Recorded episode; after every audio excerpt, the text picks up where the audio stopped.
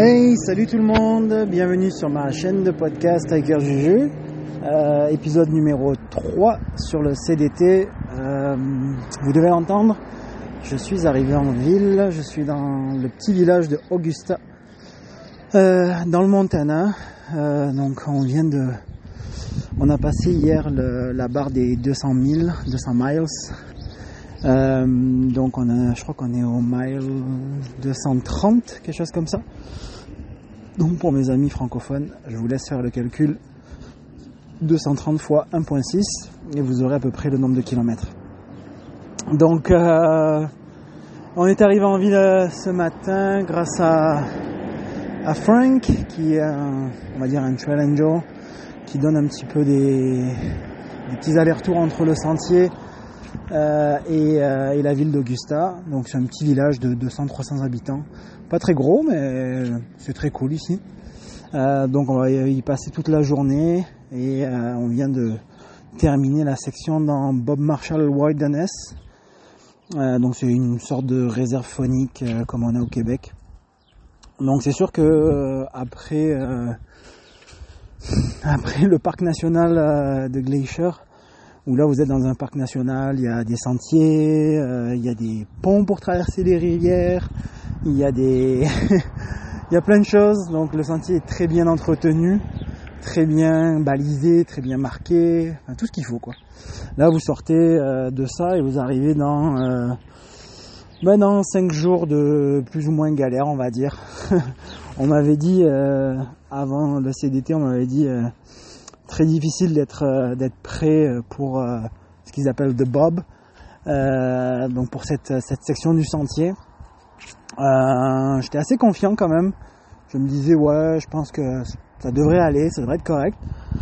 Euh, je peux vous dire que non, c'était pas si facile que ça. Euh, en fait, on en a parlé avec Alpine, euh, je pense hier ou avant-hier. Et il me demandait, il me disait, bah, comparé au PCT, euh, qu'est-ce que, bah, so far là, jusqu'à présent, euh, comment tu trouves le, le, le- le sentier? Quelles, quelles sont tes, tes impressions? Et En fait, euh, sincèrement, c'est sûr que chaque expérience est complètement différente. C'est très difficile de comparer du un pour un. Mais j'ai sincèrement l'impression de marcher le PCT mais en plus compliqué. En plus compliqué parce que euh, le dénivelé est quand même assez fort quand même, on va être honnête, même si euh, dans, dans la partie de Washington euh, sur le PCT c'était pas facile de démarrer, et peut-être que j'ai tendance à oublier ça, mais j'ai l'impression que les sections sont plus éloignées, c'est plus difficile de trouver aussi des, des villes ou des villages qui ont ce qu'il faut comme nourriture et comme ressources. Euh, le sentier est très très peu balisé, on va être honnête. Je pense que j'ai dû voir 5 logos en 230 miles, je pense. Euh, donc euh, 300, 400, ouais, je, dois- je dois- être pas loin de 500 km déjà. Euh, et donc, euh, donc très difficile en fait, parce que beaucoup de sentiers, beaucoup de petits sentiers euh, qui partent à droite, à gauche, dans tous les sens. Donc heureusement que euh, on a quand même euh, des, des, des, cartes, on a des applications, on a plein de choses qui nous aident énormément, mais beaucoup moins, on va dire, de balisage sur le sur la trail en fait, sur le sentier. Euh, il y a de l'eau cette année, il y a beaucoup d'eau, donc ça c'est un gros point positif. Donc on a on, a moins d'eau à, porter ou à ou ben on a moins de soucis de, ce point de vue-là, on va dire. Par contre, gros point négatif, c'est que on a les pieds mouillés à la journée longue, constamment.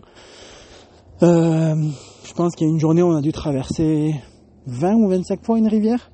Puis c'est une rivière là, c'est pas des pas des petits ruisseaux de, de quelques mètres de large là, c'est des petites euh, alors pas beaucoup d'eau euh, en profondeur hein, jusqu'à la cheville, euh, jusqu'au mollet. Mais bon, une vingtaine de fois quand même. Donc euh, au début, on enlève les souliers, on met les sandales, on traverse, on sèche les pieds, on remet les souliers. Enfin, c'est, on va pas faire ça 25 fois dans la journée. Donc en fait, on, devient fou. Donc en fait, ce qu'on fait, c'est que ben, on traverse avec les souliers. Donc tout est mouillé, donc beaucoup plus de friction en marchant. Ça sèche jamais. Euh, des ampoules, euh, enfin tout ce que vous voulez quoi.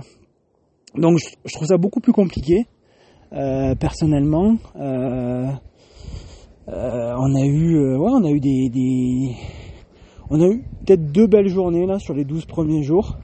Mais les autres, ça a été, euh, on a dormi euh, dans un site de camping où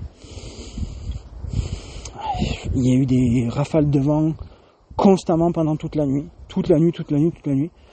Je pense que j'avais euh, le côté de ma tente dans la face pendant toute la nuit et ça tapait. J'avais l'impression que la, la tente me, tapait la joue chaque 2-3 secondes à peu près. Très difficile de, trouver le sommeil. Puis le lendemain, il fallait, faire fallait refaire un, petit 40 km. Euh, donc c'était euh, c'était quand même quelque chose. Euh, les sites de camping aussi, je les ai trouvés, je trouve qu'il y en avait beaucoup moins. Sur le P-City, je me suis jamais posé la question de savoir où j'allais dormir au bord, du sentier. Je trouvais toujours un coin plutôt plat où quelqu'un avait déjà dormi juste parce que le sentier était tout simplement beaucoup plus fréquenté, je pense. Euh, et puis là, dans une, dans une réserve euh, où il n'y a presque pas de maintenance qui est faite, je pense qu'aussi euh, la Covid n'a pas aidé parce qu'il y a beaucoup de, beaucoup de parcs nationaux, beaucoup de réserves qui ont été, on va dire, sous-estimés en termes de fonds, euh, ouais, financièrement, je pense qu'ils n'ont pas reçu ce qu'il fallait parce que beaucoup moins de touristes aussi, beaucoup moins de, gens qui étaient là pendant la Covid. Donc je pense qu'aussi l'État américain a, dû revoir certaines choses et donc ils ont eu moins de fonds, donc moins de, ben, moins de, même de bénévoles peut-être. Je pense que la Covid n'a pas forcément bien aidé à tout ça. Euh, mais bon, euh, tout ça pour dire que on a traversé, je pense, oh, je vais dire une bêtise, mais on a plusieurs, plusieurs, plusieurs dizaines de kilomètres quand même, où il y avait beaucoup d'arbres couchés sur le sentier. Et encore, on a pris euh, des voies secondaires euh, où on a comme une parallèle du sentier officiel euh, pour essayer d'éviter quelques quelques sections qui étaient juste horribles en fait, où en fait on aurait eu un, un pace, un rythme de marche qui aurait été bah, proche de proche du néant en fait. Donc, euh, donc non, euh, vraiment euh, pas, pas si facile que ça. assez, assez compliqué, mais, mais bon, tout ça pour dire que ça se passe bien quand même. mais c'est quand même, quand même plus compliqué. Je vais être honnête, c'est un sentier plus, plus dur, plus, plus c'est ça. Tout est plus éloigné, tout est plus reculé.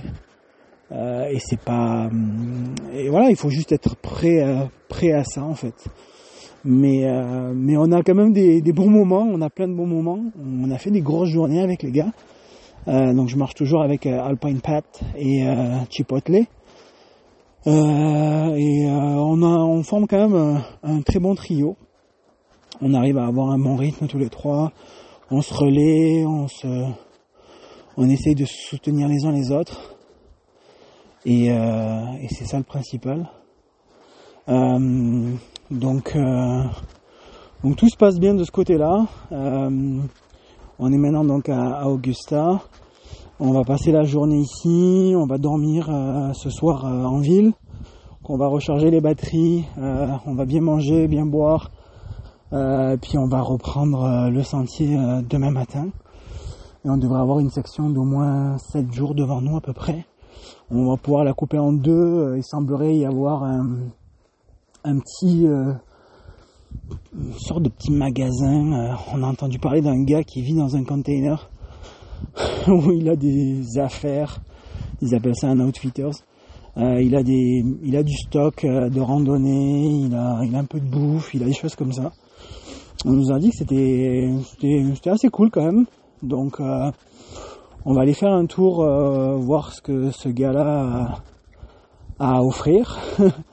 Et on va, on va, on devrait, on devrait se ravitailler un petit peu chez lui. On a une grosse section sans eau qui arrive aussi bientôt. Je pense qu'on doit avoir l'équivalent d'un 2 fois 20 000, donc 20 000 c'est 30,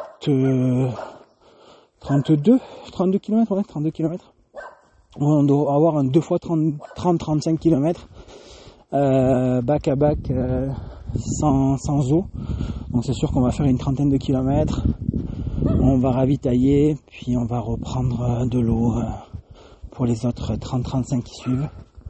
Mais, euh, mais voilà où on en est. On a fini donc Bob Marshall. c'est sûr que Bob Marshall est connu pour le China Wall. donc j'essaierai de poster des photos sur Facebook et Instagram dès que j'aurai du Wi-Fi. J'enregistrerai les podcasts sur mon application Castbox et ensuite je les, je les télécharge dès que j'arrive en ville. Là, je suis en ville, je vais trouver du Wi-Fi assez, assez facilement. Mais euh, tout va bien, donc euh, on continue. Euh, c'est, ce que les gens disaient. CDT, c'est, ils appellent ça embrace the brutality. Il y a une sorte de brutalité dans, dans, ce qu'on fait tous les jours, mais, mais c'est cool, c'est cool. Je prends beaucoup de plaisir. je me sens bien physiquement, je sens que mon corps est de plus en plus fort, de plus en plus dur. Mes muscles se font, ce qu'on appelle les trail legs. Vraiment, mes jambes se, forment euh, vraiment bien. C'est sûr que je perds du poids, euh, je le sens déjà que je perds un peu de poids. C'est tout à fait normal. Euh, je l'ai déjà raconté plein de fois dans mes podcasts. On est en déficit calorique tous les jours, mais bon, c'est c'est c'est comme ça. Il faut il faut l'accepter. Puis encore une fois, en, ville comme aujourd'hui, ben, on se, on se gâte, on se fait du bien, puis on mange bien, on boit bien, puis demain, demain on repart. Donc euh, j'espère que vous aimez toujours autant ces, ces formats de, podcast. J'essaye de garder ça entre euh, autour des 15 minutes maximum, histoire d'avoir une petite capsule et de vous raconter un petit peu euh, vue de l'intérieur. Alors je vous ai fait la partie sur le sentier où j'étais en train de perdre mon souffle. Mais là cette fois-ci je pense que mon souffle est plus correct quand même je suis en ville, je suis relax. Euh, puis euh, j'ai acheté un, un, Dr Pepper, un soda, chose que je ne bois jamais, jamais, jamais euh, au Québec. Je bois jamais de soda. Mais là, sur la trail, et j'ai des, envies de, soda comme, pas possible. C'est, assez fou. Mais bon, c'est fun, c'est drôle. Donc donc voilà, en tout cas si vous voulez visiter le Montana, je vous le recommande. Pour l'instant, euh, j'en ai vu qu'une petite partie, c'est un très très gros état. Mais de ce que j'ai vu, euh, pour l'instant, c'est très très beau, très sauvage. On a vu euh, notre troisième ours il n'y a pas longtemps, il y a quelques jours. Donc, puis il était vraiment proche, il était quinzaine de mètres de nous, là. Mais c'était, c'était, c'était cool. C'est que des ours noirs qu'on a vu pour l'instant, on n'a pas vu de grizzly, mais on sait qu'il y en a beaucoup dans la région mais ils sont assez discrets, je pense qu'ils sortent beaucoup plus au lever ou au coucher du soleil. Donc voilà. Bon, mais je vous embrasse tous. En tout cas, je pense à, à vous tous. Euh, merci pour votre support et puis euh, j'espère que vous serez nombreux à, écouter cet épisode. Merci beaucoup tout le monde. Au revoir, à bientôt.